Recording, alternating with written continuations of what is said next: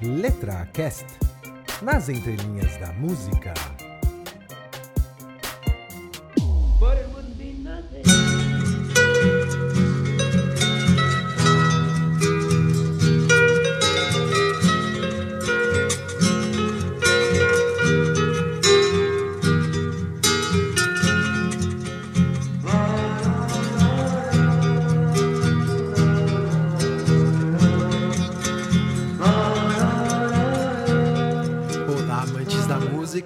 Muito bem-vindos ao LetraCast. O meu nome é Flávia Mâncio e aqueles que não conhecem a sua própria história estão fadados a repeti-la. Olá, eu sou a Alemoa e eu não acredito no Salvador da Pátria. Pois é, pessoal, estamos aqui hoje para falar sobre uma música clássica da história brasileira chamada Para Não Dizer que Não Falei das Flores, ou também conhecida como Caminhando do Geraldo Vandré.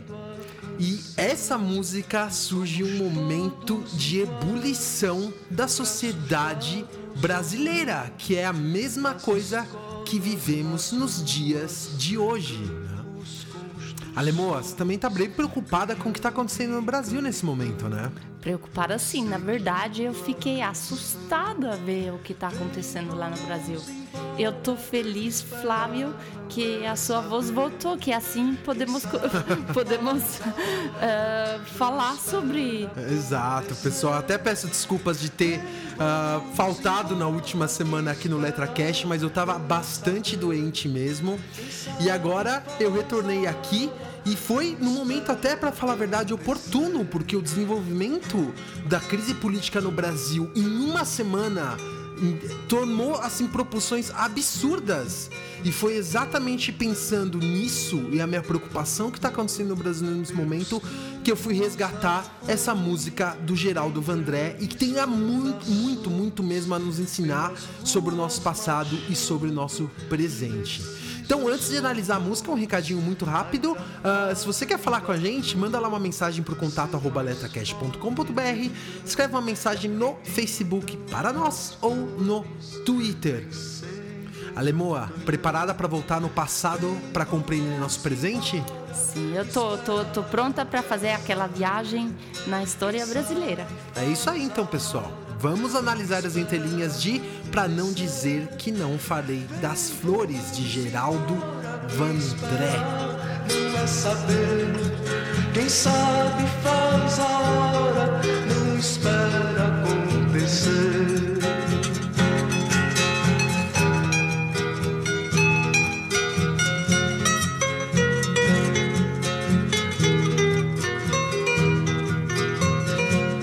Há soldados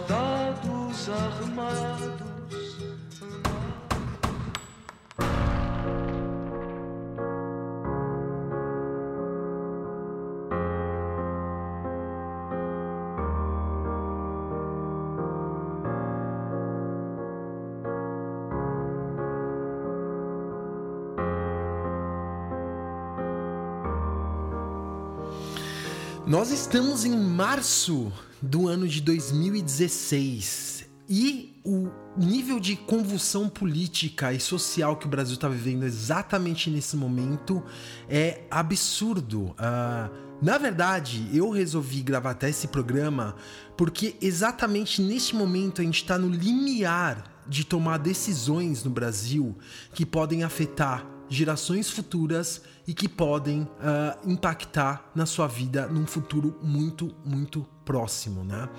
Ahm, nós aqui, Alemoa e eu, como vocês sabem, eu moro na Alemanha, e mas de longe eu tô acompanhando de muito, muito perto, lendo diariamente de várias fontes diferentes o que, que está acontecendo hoje no Brasil, né? Você tá quase mais envolvido na situação no Brasil do que do que o que tá acontecendo aqui na Alemanha. Pra falar Às a verdade, vezes parece, né? Pra falar a verdade, sim, né? Que tão perto que a sua pátria ainda. Exato, É exato. você, né? Por mais que eu moro num, na- num- num outro país e gosto de morar aqui bastante, é, eu não posso simplesmente ignorar da onde eu vir e de onde eu vim, e principalmente que eu tenho família, que eu tenho amigos e, e eu tenho vocês aí, que vocês estão aí também, né? É a sua terra, né? Exatamente. Não pode negar isso. Nunca, jamais. Então, assim, é, o que está acontecendo? Se você está se informando, você não precisa nem dizer o que está acontecendo no Brasil. Um, na verdade, existe totalmente agora da sociedade uma descrença em toda a classe política e principalmente no sistema político vigente, né? Um, vamos dizer assim, essa Operação Lava Jato, que é um paralelo ao que aconteceu na Itália nos anos 80 com a Operação Mãos Limpas, né? Uh, Manipulite. Maia, a alemã fala italiano e é, ela fala, sabe exatamente o que aconteceu. Uh, tá acontecendo no momento a caça às bruxas, a corrupção no Brasil, tá? Um, e isso tá dando, lógico, uh, uh, muito problema, porque você tem, uh, no momento, a sociedade um pouco dividida, né? O que, que é essa divisão? Essa divisão é pessoas que são a favor do governo, pessoas que são contra o governo e pessoas que simplesmente estão perdidas, que estão uh, é, é, assim, no meio de uma guerra de contra-informação dos dois lados, né? E assim, uh, olhando para a história recente do Brasil do começo dos anos 60, a gente vai encontrar um paralelo muito, muito grande com a situação atual. Uma população totalmente desesperada e uma população totalmente, uh, uh, assim, perdida no, no que se refere ao que será o nosso futuro. Junte-se a isso uma crise econômica, tá? É, que o Brasil vem vivendo essa crise econômica rasante, assim, vamos dizer, tá acontecendo tudo muito rápido no, no, nos últimos meses. Né? Então, uh, a gente sabe, toda crise econômica tende a também trazer uma situação é, política instável. Lembre-se que a economia querendo você ou não, você tendo é, princ é, é, princípios socialistas, whatever, comunistas ou não, a, a, a, a sociedade é pautada pela questão econômica. Né? E o que a gente tem também é uma questão de crise de moral no Brasil, né? Que é, voltando àquilo que eu falei, as pessoas estão descrentes com o sistema político porque está sendo provado pela própria justiça que a imoralidade se estende a todos os partidos.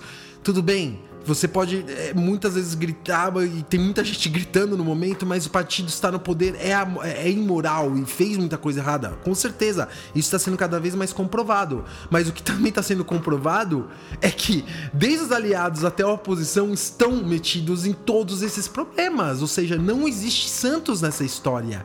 E é esse o fator e esse é o ingrediente que torna a sociedade agora no momento perdida e cada vez mais necessitada de um Messias, de um Salvador da pátria, como a Alemoa falou no início. De uma mão forte, talvez, né? É, a mão forte, cara. Como a história mostrou que uma mão forte pode ser a mão que exatamente destrói aqueles que a levaram ao é, poder. Exatamente. Né? Ah, ah, vamos dizer assim, isso aconteceu na história alemã, né? Vão, é, não preciso nem dizer a questão que aconteceu na história alemã em vários outros países. Você pode colocar Itália, você pode colocar no Chile. Essa mão forte muitas vezes se voltou to contra todos aqueles que é, colocaram ela no poder e deu no que deu.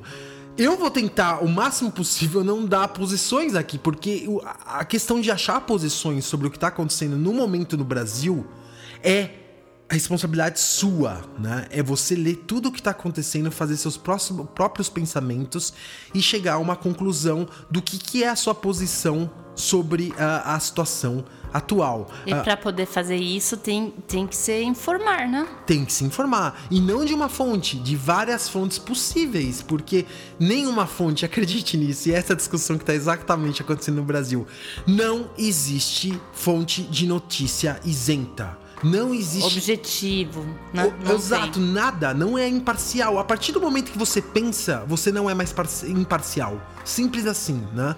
E uma das principais fontes para que você entenda a sua realidade é a história, né?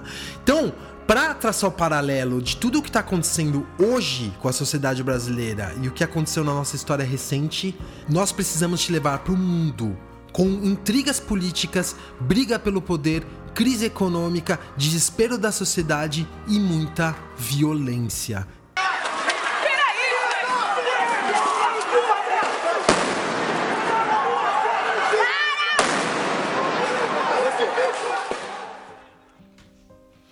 O nosso ponto de partida é o ano de 1960. Nesse ano foi eleito presidente do Brasil um cara que você deve já ter ouvido falar chamado Jânio Quadros. Como vice-presidente dele está um dos pivôs dessa história uh, maluca que aconteceu uh, uh, recentemente no Brasil, que é um cara chamado João Goulart, mais conhecido também como Jango. Então, só para que você entenda, a, a, a, presidência do Brasil era votada assim na época. Você votava para o presidente e você votava para o vice-presidente. Então é, é, é, como hoje você vota para governador e para prefeito separado, né? Ah, Bom, o que, que, aconteceu? E aí que começou a dar toda a confusão. O Jânio, ele foi eleito. Só que o Jânio, ele era de um partido extremamente conservador chamada União Democrática Nacional, conhecido como UDN. Sabe o que é o UDN falar? Sabe qual era o slogan desses caras? O preço da liberdade é a eterna vigilância. Você tem noção do que é isso, Alemoa? É, já começou tudo errado, é né? Big Brother, né? Total, Big Brother na veia te vigiando. Qual que foi a confusão maior? O Jango, que era o vice-presidente dele que foi eleito, ou seja, estavam trabalhando juntos os dois, ele era simplesmente do Partido Trabalhista Brasileiro, o PTB, que tinha viés de esquerda. Ou seja, você tinha um presidente uh, de extrema direita, o conservador, e você tinha do outro lado um cara, vamos dizer assim, de esquerda, de ideias mais assim libertárias. E aí é que começou uma grande confusão. Ah, é fonte de confusão? Não, não é fonte de equilíbrio?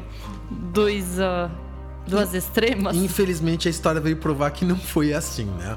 Uh, e aí a gente começa a encontrar o primeiro paralelo com a história atual do Brasil. O Jânio foi eleito como sendo o cara que ia varrer a corrupção do Brasil. Ele era o cara que foi eleito como o Vassourinha, o cara que ia varrer a corrupção para longe do Brasil.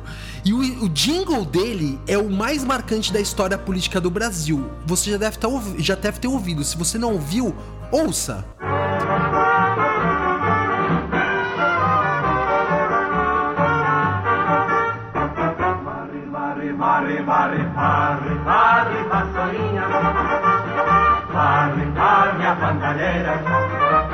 povo está cansado de sofrer dessa maneira. Jânio Quadros é esperança desse povo abandonado. Jânio Quadros é certeza de um Brasil moralizado. Alerta, meu irmão, vassoura conterrâneo. Vamos vencer com Jânio. Então, aí você já consegue ver o caminho que isso tomou, né? Ele era o salvador da pátria. A, a, a sociedade estava abandonada, que fala uma sociedade abandonada que precisava de um salvador que ia varrer a corrupção. E não foi isso que aconteceu. Por quê?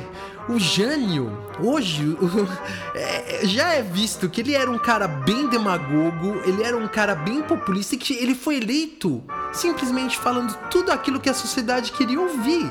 E quando ele entrou no poder, nada mais se viu que não é simples, não se governa sozinho. É assim é que se ganha eleições, Flávio. É, é, assim que se ganha, prometendo que não se pode cumprir, né? E isso a gente viu recentemente também no Brasil, né? Então, assim, é, o, o, principal da, da história do Jango é a seguinte: ele tinha tanta convicção que ele era tão popular entre a população brasileira que o que, que aconteceu? Ele foi centralizando cada vez mais o poder dele, cada vez mais o poder dele e começou a fazer uns movimentos na época considerado pela sociedade brasileira e a oposição extremamente subversivos, né? Por exemplo, começou a se reaproximar da Rússia, que na época era a União Soviética. Ele foi para Cuba condecorar o Che Guevara e isso começou a deixar a galera bem, bem ouriçada. É, eu já, já imagino que os Estados Unidos estavam bem. Putos. Lembre-se, até o começo da década de 60, a gente tá falando do ano de 61, foi uma das épocas mais tensas da história da humanidade. Estava no meio da Guerra Fria. Guerra Fria, galera. Só pra você refrescar a memória, foi nesse ano que foi construído o Muro de Berlim e foi nesse ano que teve a crise dos mísseis. Foi quando a soviética, a União Soviética deu, eh, colocou ogivas nucleares lá em Cuba, na porta dos Estados Unidos. Então, ou seja, já, eh, já começa a ver todo o cenário também político internacional conspirando contra tudo que aconteceria eh, politicamente no Brasil. O que, que acontece com Jane Quadros? Sete meses depois da sua uh, uh, impulsamento como presidente, ele, do dia pra noite, Alemoa, sabe o que ele fez? Ele renunciou ao poder dele. Do nada. Do, o meu pai e minha tia, a Zélia, que você conhece, contam. No café da manhã, de repente, foi noticiado: Jânio Quadros renuncia ao poder. Na rádio deixaram cair a, os cupins. Ele não, fe, ele não fez um, um, pronunciamento. Ele deu uma carta pro Congresso e falou: Estou renunciando. Isso foi colocado na rádio. Jânio Quadros renuncia. E sabe qual foi o argumento dele, o Alemoa? Ele falou que ele estava sofrendo pressões de forças malignas. Forças que impediam ele de continuar no poder. Essa é uma das coisas mais controversas que aconteceu na política recente do, na história política recente do Brasil. Porque assim, hoje com certo distanciamento, vários cientistas políticos afirmam o seguinte: a ideia do Jânio, e isso na verdade ele até falou para um neto dele pouco antes de morrer, era que ele uh, renunciando, como ele tinha grande apoio popular, ele esperava que o povo ia falar: volta, Jânio, volta, e ele ia retornar com poderes quase ditatoriais. Só que ele até confessou que ele infelizmente fez a leitura política errada. Ele errou completamente no timing e, e renunciou no momento que ele falou: ah, pensou que a galera ia falar volta, volta.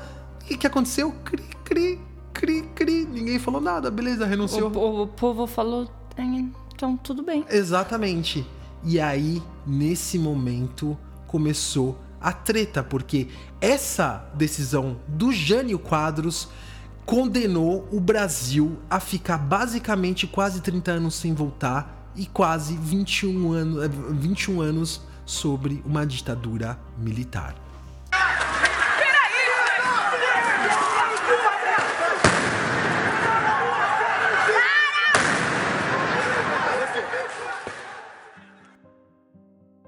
O vice-presidente João Goulart, na hora que aconteceu a renúncia, sabe onde ele estava, Lemoa? Onde? na China. Ele estava na China. E o que, que aconteceu? Quando ele voltou pro Brasil correndo, a oposição que já era totalmente. Lembra que eu falei que o Jango ele era exatamente no partido oposto do Jânio? Então, a, a, a oposição e os militares ficaram preocupadaços, falaram: caraca, agora vai chegar um comunista socialista no poder. E eles, o que, que eles fizeram? Eles simplesmente impediram o Jango de assumir o poder. Que, o que era inconstitucional, porque na época quem assumia era o vice-presidente. Hoje é a mesma coisa. Sai o presidente, sai a presidente e vem. Exatamente, entra o vice. E aí eh, as alas mais, assim, vamos dizer, de oposição e conservadoras falaram: não, Jango, tu não entra mais nem ferrando no poder. E aí ficou um mês de decisão que, o que ia acontecer com o poder no Brasil. O que foi decidido? O Congresso fez uma, uma proposta e falou assim: ok, galera, vamos fazer o seguinte, vamos fazer o seguinte. A gente vai fazer o parlamentarismo no Brasil. O, o Jango, o Jango, ele assume como presidente, mas ele vai dividir o poder com um primeiro-ministro, que seria que depois foi escolhido Tancredo Neves. Esse cara vai voltar na história depois.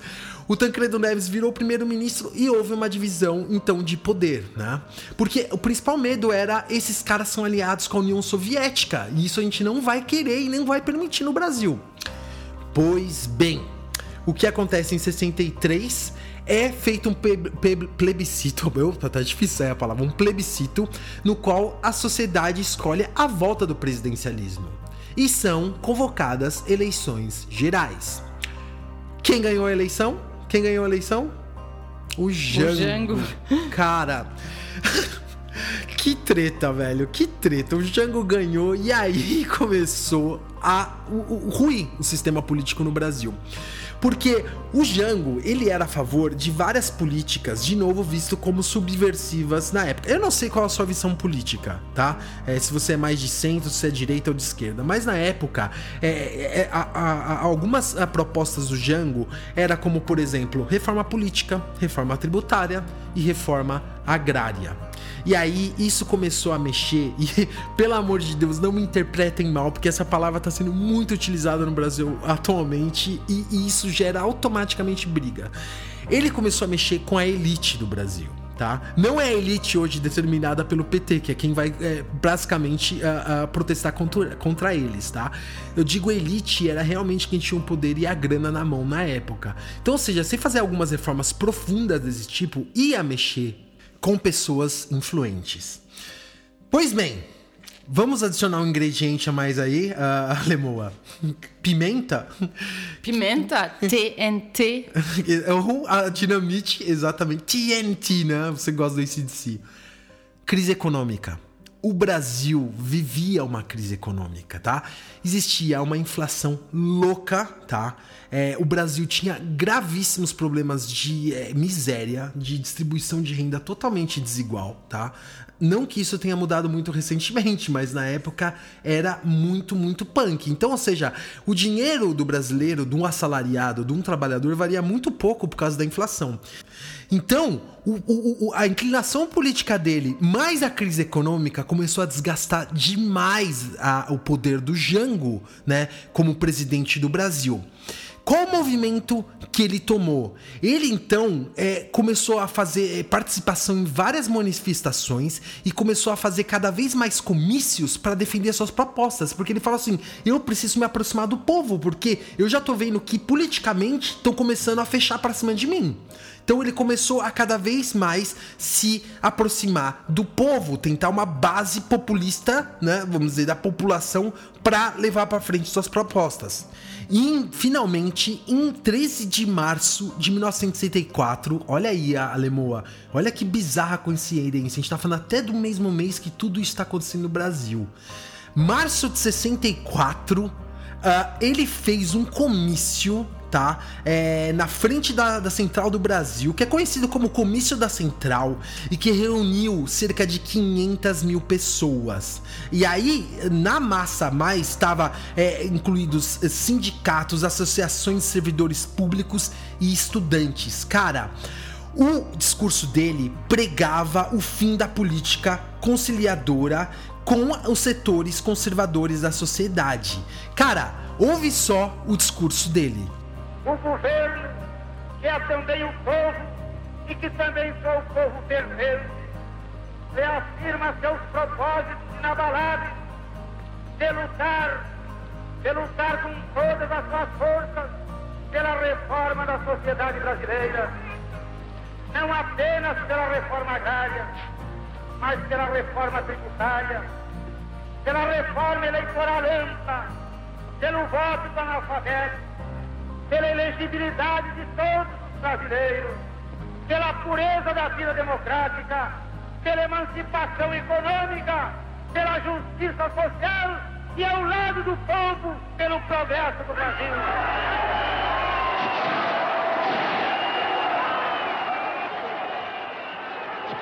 Cara, isso ouriçou a, a, a, a, outro, a outra ala da sociedade, que era a parte mais conservadora e a oposição. Porque ele, ele afirmou com todas as palavras que ele faria reformas amplas no poder amplas. E isso causa convulsão. Não tem jeito. Qualquer tipo de reforma vai mexer com interesses e interesses, na visão de muitas pessoas, são simplesmente intocáveis. Né? E o que, que aconteceu? Outro paralelo com a história recente do Brasil. Dias depois aconteceu uma grande marcha em São Paulo que é conhecida a Lemoa e isso essa esse capítulo brasileiro é muito conhecido e é sempre reavivado na memória do brasileiro, que foi a marcha da família com Deus pela liberdade. Isso aconteceu em São Paulo e reuniu também quase o mesmo equivalente de pessoas, né? 500 mil pessoas. É, foi feita uma mobilização total contra o governo Jango e as suas políticas, porque eles falavam: isso é coisa de comunista! Isso é coisa de comunista e a gente não vai deixar acontecer no Brasil. E eu não tô inventando isso, tá? Isso, tudo que eu tô relatando para vocês é história, não é o pensamento da Lemou e do Flávio, é história. Olha como a situação começou a mudar e se intensificar pro pior de uma maneira muito rápida. No dia seguinte, o general Humberto Castelo Branco, que ele era o chefe do Estado-Maior do Exército, ele enviou uma circular para os oficiais advertindo contra os perigos do comunismo. Oito dias depois aconteceu o estopim do que derrubaria o Jango. Teve uma revolta dos marinheiros no Rio de Janeiro, que eles estavam exigindo uh, melhor, melhorias na, nas condições de trabalho deles. E cara, qualquer revolta de militar é visto como grave pelo corpo uh, uh, das Forças Armadas, porque eles mexem, isso mexe na coisa mais importante que existe para as Forças Armadas, que é a hierarquia. E o que que o Jango fez? ao invés de mandar condenar os, o, a galera que fez essa, essa revolta, ele deu anistia para todos os marinheiros. Cara, e isso foi a gota da água pros militares. Eles falaram assim não vai dar. A gente vai ter que tomar uma ação. Então, é, o Django ele não só mexeu nos interesses do, dos proprietários da terra, mas também nos interesses dos militares? Exatamente, exatamente. E aí é que o poder dele ruiu. Olha que chocante, no dia 31 de março de 1964, um general de Minas Gerais chamado Olímpio Mourão Filho, ele começou a fazer vários movimentos que derrubariam um dia depois o Jango. Ele simplesmente mandou as tropas dele para o Rio de Janeiro e falou assim, ó, é, é, o seguinte, a gente vai acabar com essa putaria que tá acontecendo, estou mandando minhas tropas para ir. E o Jango, ele acreditava que ele teria apoio de outros generais no Brasil. Ele acreditava nisso. Ele acreditava que, por exemplo, o general de São Paulo daria proteção para ele. Ele ia mandar também as tropas de São Paulo pro Rio? Só que a favor do Jango. Isso não aconteceu. Aconteceu que os generais se reuniram e eles decidiram: o Jango vai cair a gente vai mandar as tropas para derrubar ele. E isso aconteceu. Tendo notícias de que as tropas estavam vindo na direção dele, o Jango pegou um avião para Porto Alegre, porque é, o Sul, o Rio Grande do Sul, é, tinha um, um, governador chamado Brizola. A Lemoa não conhece, mas esse cara é folclórico na, na política brasileira. Ele e, e, o, e o general do Sul, eles eram a favor do, do Jango. Então ele fugiu para lá. E aí, nesse momento, aconteceu por parte de um cara chamado Moura Andrade um discurso que me aterroriza até hoje quando eu ouço. Atenção. O senhor presidente da República deixou a sede do governo. Deixou a nação acéfala.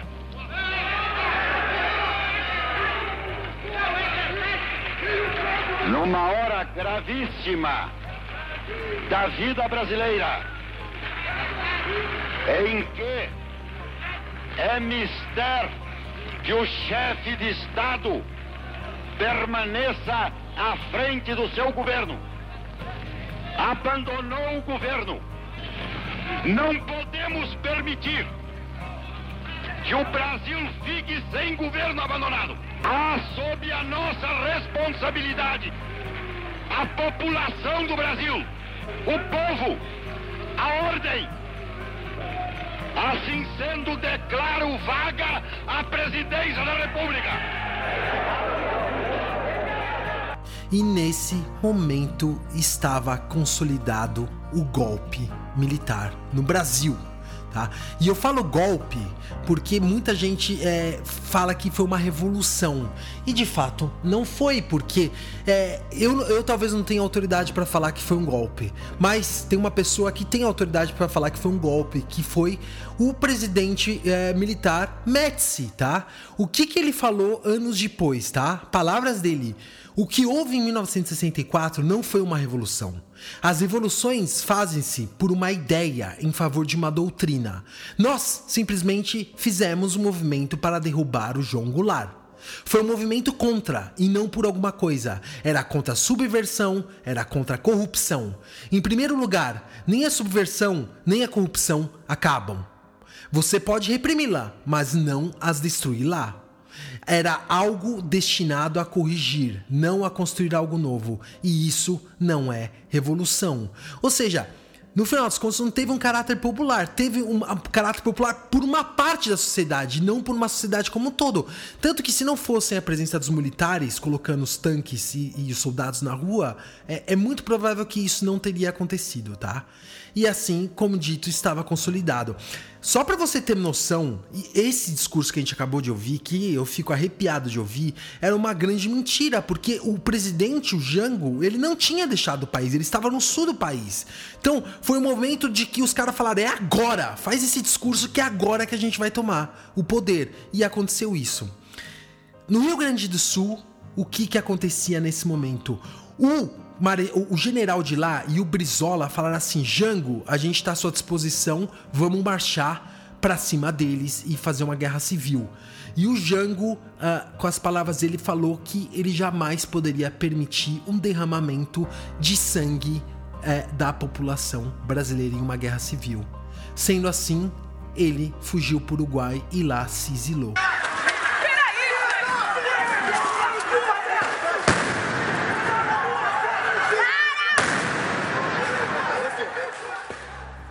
Quem assume o poder nesse momento é o general Castelo Branco.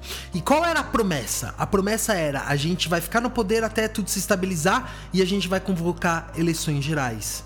E isso não aconteceu. Porque ainda em julho, o golpe foi no dia 1 de abril. Em julho, eles prorrogaram o poder deles até 67. Ou seja, deram um migué total na população brasileira. Falaram, então, a gente não vai ficar até 67 até as coisas se estabilizarem melhor. E aí, em 67, saiu o Castelo Branco e assumiu um outro general chamado o Marechal Costa e Silva. Cara, e aí a tensão começou a se agravar. Em 1968 é o estopim de é, é, grandes revoltas e do endurecimento completo uh, do regime militar e também a origem da música, para não dizer que não falei das flores. Ó, para você ter ideia, em, em março, olha aí o, o, o, mês cabalístico de novo, tá? Em março de 1968, a polícia é, invadiu um restaurante universitário chamado Calabouço. É, que lá os, o, havia um grupo de estudantes protestando contra a elevação né, do preço das refeições. Cara, durante a invasão, um comandante da tropa, mano, deu um tiro no peito de um estudante chamado é, Edson Luiz. E esse estudante morreu na hora, cara. Esse jovem assassinado, ele virou uh, um mártir e, e, basicamente o símbolo uh, do movimento uh, pela liberdade e pela democracia. No enterro desse jovem, cara, rolou muita porradaria nas ruas do Rio de Janeiro. Meu, a, a polícia chegava triturando a galera, não tinha conversa, era repressão total. E, e aí, você vai falar o quê? Que, ah, eles estavam. Os caras não podiam protestar? Meu, é um direito de qualquer um, de qualquer ser humano protestar. E a, o que eu disse, a polícia não dava brecha, chegava batendo em todo mundo. Teve até em abril, a, gente tá chegando lá perto da, da música, da composição da música. Em abril, cara, teve até um, um, um, um protesto na frente da Igreja Candelária no Rio, em que, meu, os soldados de cavalaria marcharam para cima de todo mundo, de padre, de repórter, de estudante, de popular e triturou, morreu muita gente, tá? E aí, o que aconteceu? O movimento estudantil começou a chamar e organizar cada vez mais manifestações e cada vez maiores. No dia 21 de junho de 1968, aconteceu uma, uma manifestação que acabou terminando com três mortos, meu, dezenas de feridos e mais de mil prisões, mil prisões arbitrárias da polícia. E ficou conhecido, olha só, como a Sexta-feira Sangrenta. Então, só pra você ver, ó, isso começou a dar muita repercussão negativa pro, pro, pro governo. Porque assim, até quem apoiou o golpe na época tava começando a ver, caramba, isso tá começando a sair um pouco do controle. E aí, tanto é que o governo militar, ele até permitiu, no dia 26 de junho, uma manifestação uh, por parte dos estudantes. Cara, essa manifestação ficou conhecida como a passeata dos 100 mil. E aí eles tinham até uma foto lendária, que eles tinham uma, uma, uma, uma, uma foto que eles carregavam na frente, escrito assim: Abaixa a ditadura, o povo no poder. E a, a, percebendo que isso estava se agravando, até o Costa e Silva marcou uma reunião com os líderes estudantis da época. Entre eles, sabe quem? O José Dirceu, que hoje foi preso por corrupção no Brasil, tá? Ele estava lá na frente desse movimento. E aí, uh, eles fizeram algumas reivindicações, como por exemplo o fim da censura, a restauração da democracia, e o governo falou: nananina, não. A gente não vai fazer nada disso, nenhuma dessas reivindicações foram atendidas. Então você já começa a entender, Alemoa, a, a, a gravidade que isso tudo começou a, a tomar para, para, para a sociedade brasileira? É assustador, não é? Para mim, muito assustador a palestra do Moro Andrade. Da... Que falou que estava vaga. A... Se que ele declara assim vaga da presidência. Do nada, né? Do nada e, e assim vai. E que culminou tudo nisso, nesse estresse. Então, uh, a, meu, a polícia reprimiu. Uh, depois disso, dessa reunião com lá com José e seus líderes, cara. Repressão, repressão, repressão, meu, prendendo estudante a rodo, tal, tal, tal, a rodo a rodo mesmo. E o que que acontece em setembro de 1968? Acontece um festival de música. E nesse festival de música, quem que apareceu? Apareceu um cara que nem tinha muita carreira. Não era muito expressivo na época, como já era o, o, o, o Caetano Veloso, o Gil, todos esses caras, Tom Zé. Ele não era muito conhecido. Era um cara chamado Geraldo Vandré. E nesse festival, ele apresentou uma música. E essa música dialogava com a sociedade. Essa música falava exatamente o sentimento que estava preso na garganta de muita gente. Então, ele observando tudo o que aconteceu nos últimos quatro anos na, na, na história do Brasil, ele foi lá, fez o pensamento dele e compôs.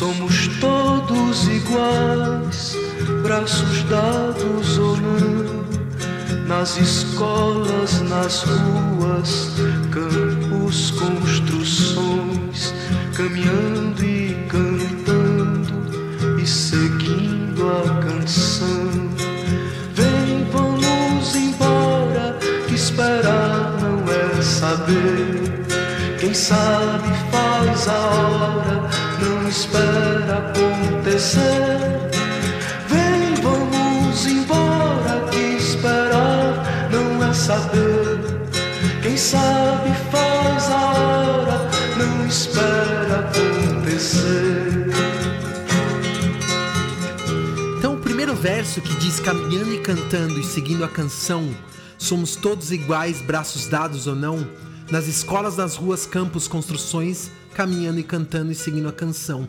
Eu acho que a principal lição que fica daqui, o que ele fala, é que independente de qual camada da sociedade você fosse, são todos iguais. De- ou seja, se eles tivessem braços dados ou não, ou seja, se eles estivessem lutando pela mesma eh, bandeira ou não, nunca poderia ser esquecido que eram pessoas da mesma sociedade, são irmãos e que não deveriam lutar contra eles mesmos. Você não acha, Lemoa? Então. Aí vem um refrão que é clássico na história da música brasileira, que é o Vem, vamos embora, que esperar não é saber. Quem sabe faz a hora, não espera acontecer. Qual que é a mensagem? Amigos, não se calem, não esperem a hora para os militares falarem o que, quando é que vocês vão tomar o poder de novo. E sim, façam a hora disso acontecer. Não espere isso cair do céu. Protestem, continuem protestando, cara. E isso ligou o alarme máximo dos militares já quando eles começaram a ouvir.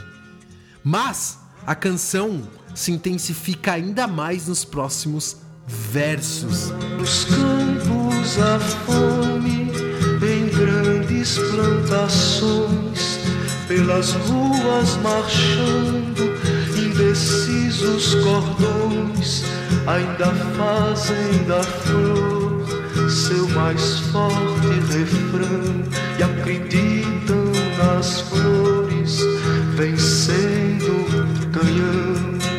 Vem, vamos embora, que esperar não é saber. Quem sabe faz a hora, não espera acontecer. Vem, vamos embora, que esperar não é saber. Quem sabe faz a hora, não espera acontecer. Nessa parte, ele faz uma denúncia que é a fome e a desigualdade que existia no Brasil, né? Quando ele fala pelos campos da fome em grandes plantações. E aí vem algo que casa muito bem com ah, o que está acontecendo hoje no Brasil, né? Pelas ruas marchando indecisos cordões que seria essa indecisão que existe de muitas pessoas que ah, não sabem para que lado marchar direito, não sabem direito muitas vezes o que tá acontecendo, as pessoas estão indecisas.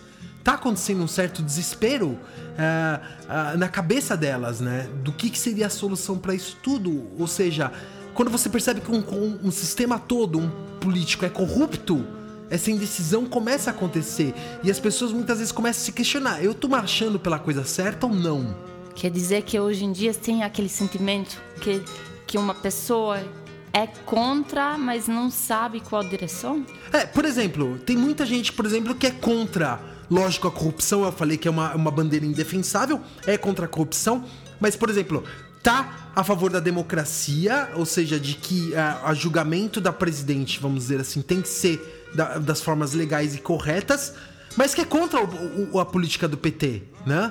Da mesma forma que tem gente que tá marchando pra caída da Dilma, mas de uma forma também que seja é, atendendo os, os, os preâmbulos da, da, da própria democracia, entendeu? E que não querem que a- ela seja tirada à força do poder. Então, você percebe? Tá, tá um- uma coisa muito, muito maluca. As pessoas estão muito perdidas, em muitos casos, né? É, é, nas bandeiras que elas estão levantando. Muitos, muito perdidas e muito extremas também. Putz, nem no me fale, tempo. cara. Nem me fala. O nível de agressão é, verbal tá absurdo entre as pessoas. Se você é a favor do governo, você é pão com mortadela. Se você é contra o governo ou critica o governo, você é coxinha. Se você não toma nenhum dos lados porque você não tá certo do que tá acontecendo ou não se sente informado o suficiente, você é o famoso is- isentão, que é uma pessoa isenta que fica em cima do muro. Então, é, é muito raso esse tipo de discussão política, né? É o que falam no Brasil hoje, Alemão. É, no- política não é torcida de futebol, né? E- então, é, é- de fato, é isso, né? É, não pode se, se, é, simplesmente parar numa discussão tão rasa, assim, numa coisa que é tão importante pro futuro da nação, né? Então, é, continuando, ele, ele ainda fala: é, ainda fazem da flor seu mais forte refrão e acreditam nas flores vencendo o canhão. Ou seja, que acreditava-se ainda que a democracia e a paz venceriam o poder dos canhões. Na época já era claro: os militares estão aí e eles vão ficar, galera. Né? Eles vão ficar, não se sabe mais por quanto tempo, né? O que foi entendido para ser um prazo, no final das contas demorou 20 anos, mais ainda, 24 anos. 21 anos. 21 21 anos. Pois é.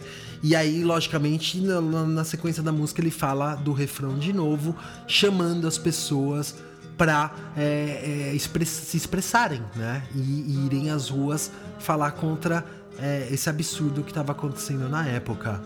E aí a música continua em outros dois, eh, outros dois versos que emputeceram de vez os militares. Soldados armados, amados ou não, quase todos perdidos, de armas na mão, nos quartéis lhes ensino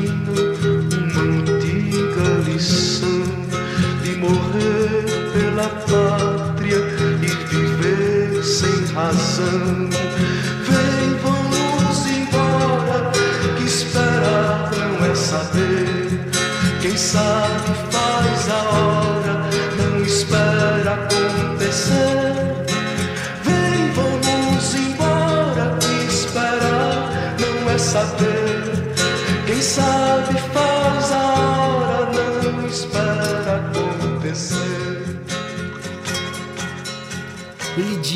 a soldados armados, amados ou não, quase todos perdidos de arma na mão. Cara, certamente existia muito soldado que não estava concordando com aquilo tudo que estava acontecendo, tá? Porque você tem que imaginar, é, é o soldado, cara, é aquilo que eu falei, é a questão da hierarquia. Ou ele concorda com aquilo, ou ele vai preso, cara. Então, é. Eu acho que não é questão de concordar, é questão de obediência. Exatamente. Nem, concor nem concordar é, precisa. É, obedecer. Cala a boca, você não tem cabeça, é, você não tem personalidade, você vai fazer o que eu tô falando. E isso exatamente é o que diz no, logo em seguida. Nos quartéis eles ensinam uma antiga lição de morrer pela pátria e viver sem razão. Cara, você não precisa ter razão, você não precisa ter pensamento. Faz lá e morre pela pátria, porque isso é, é, é sagrado. E Mas... que. É bizarro, né, Alemoa? Bizarro. É, é, bizarro é uma vida vazia, né? É, com certeza, né? E esse, ver, esse verso, cara, deixou os militares malucos. Porque exatamente expunha aquilo é, da questão da, da obediência à hierarquia militar, né? Tipo assim, quem é esse bosta pra vir cantar essa música e vir falar alguma coisa da gente? Mas isso ainda não foi o fim da música. Ainda tem mais uma parte que vai finalizar a, a, o clamor do Geraldo André é, pela democracia, pela paz e pela liberdade. Nas escolas, nas ruas, campos, construções, somos todos soldados armados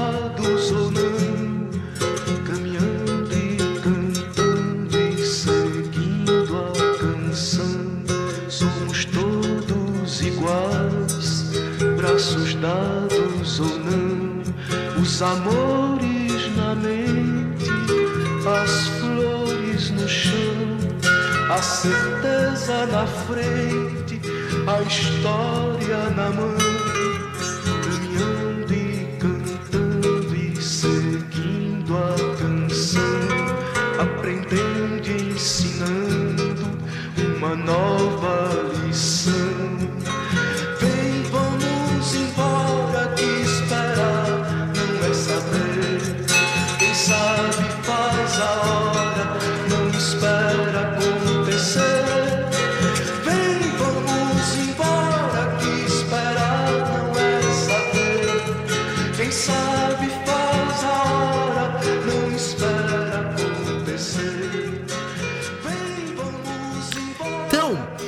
continua dizendo: nas escolas, nas ruas, campus, construções, somos todos soldados armados ou não. Uh, eu acho que aí ele faz uma alusão muito de o soldado pela liberdade, né? Somos todos soldados, independente de onde estejamos, armados ou não.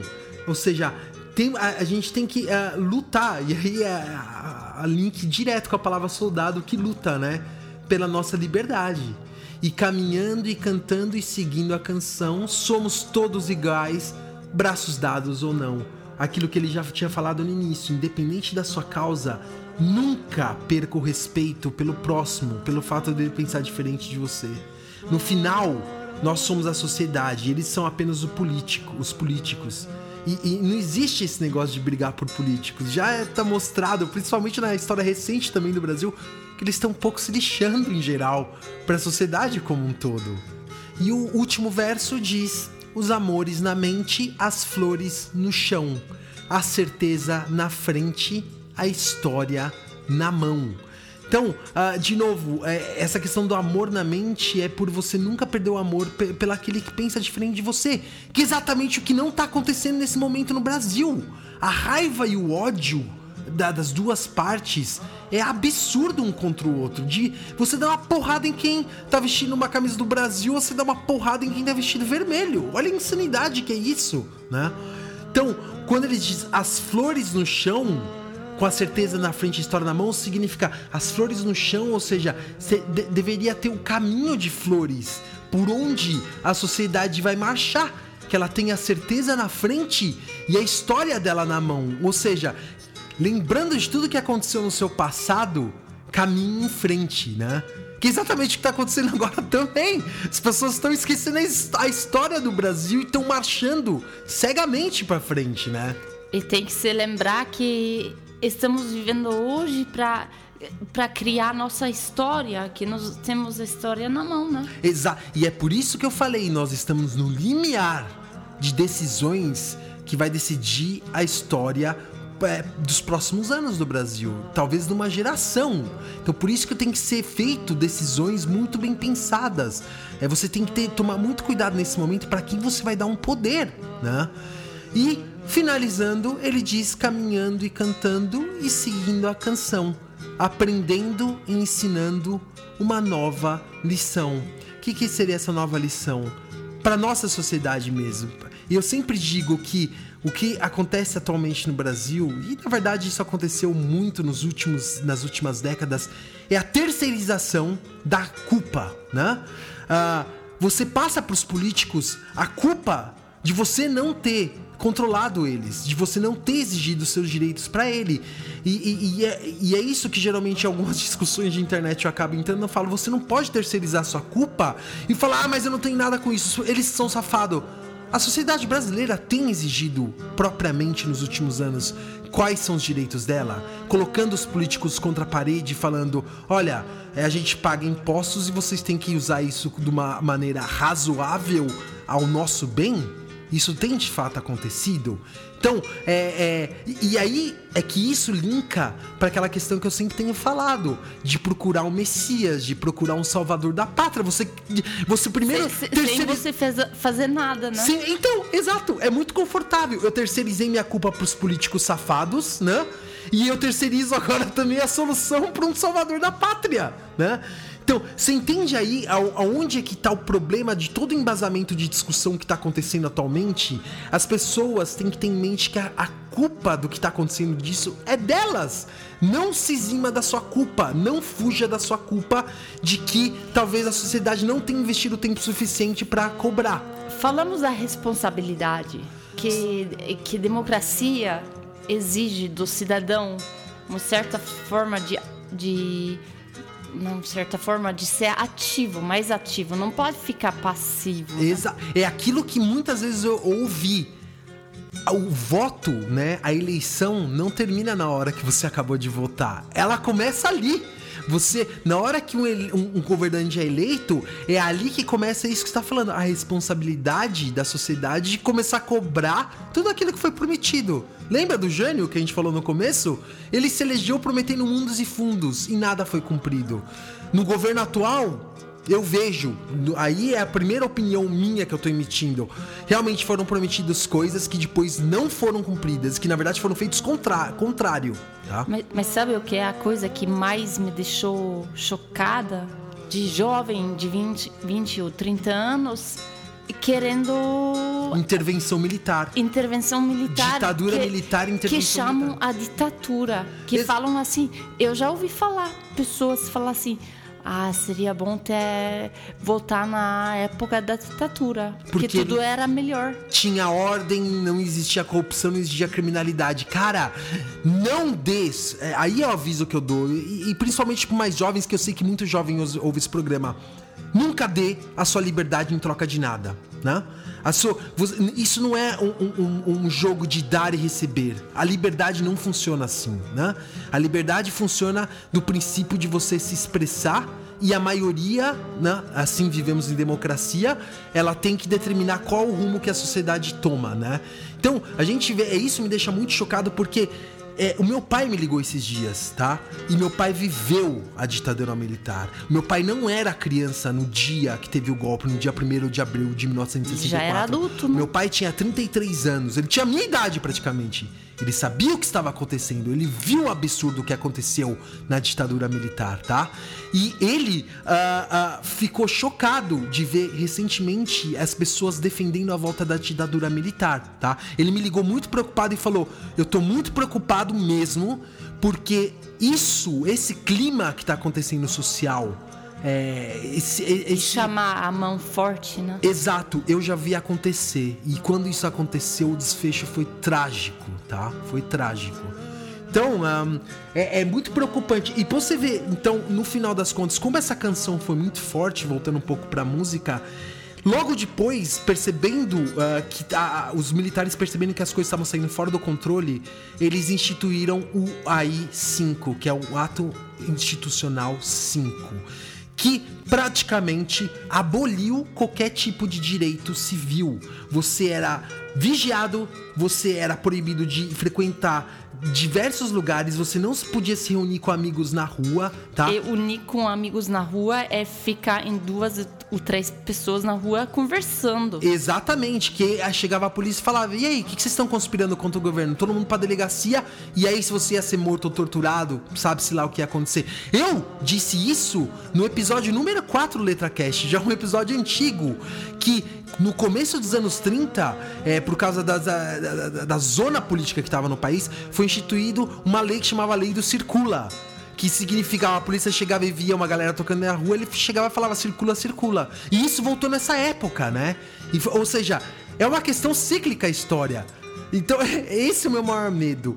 Dessa questão de é, intervenção militar, de ditadura militar, voltar. E isso tudo vai voltar, caras. A, a repressão, a falta de liberdade, você não poder se reunir com seus amigos e você ser preso arbitrariamente por um governo, tá? Então, é um momento muito é, delicado. Muito delicado. É, eu tô gravando esse programa é, junto com a Alemão aqui, numa época que eu disse, é o limiar de decisões muito importantes que vão acontecer é, pro país, pra democracia, né? O que vai acontecer, eu espero que seja o melhor desfecho possível. Eu não espero, ah, com certeza, que exista um conflito social tão grande a ponto de chegar quase numa guerra civil. Eu não espero que o poder caia na mão de oportunistas, de pessoas que vão utilizar o poder para manipular a população brasileira. E principalmente que não haja perseguição de ninguém independente da sua, do seu pensamento político, seja você de esquerda, seja você de direita. Que o diálogo sempre permaneça, que o diálogo supere todos os problemas e que no final das contas a população jogue para ela e não para oportunistas. Isso eu repito, porque é, são nesses momentos da história, nesse vácuo, né? A, a, a Lemoa tava conversando comigo, o vácuo do poder, né? É, na, na- época, no momento do golpe, né? Que o, o no momento de indecisão da sociedade, no momento de desespero da sociedade, que entra um vácuo. E é nesse vácuo que entram as pessoas com pensamentos malignos, com pessoa, com pensamentos que vão, na verdade, trazer o contrário daquilo que a sociedade quer, né?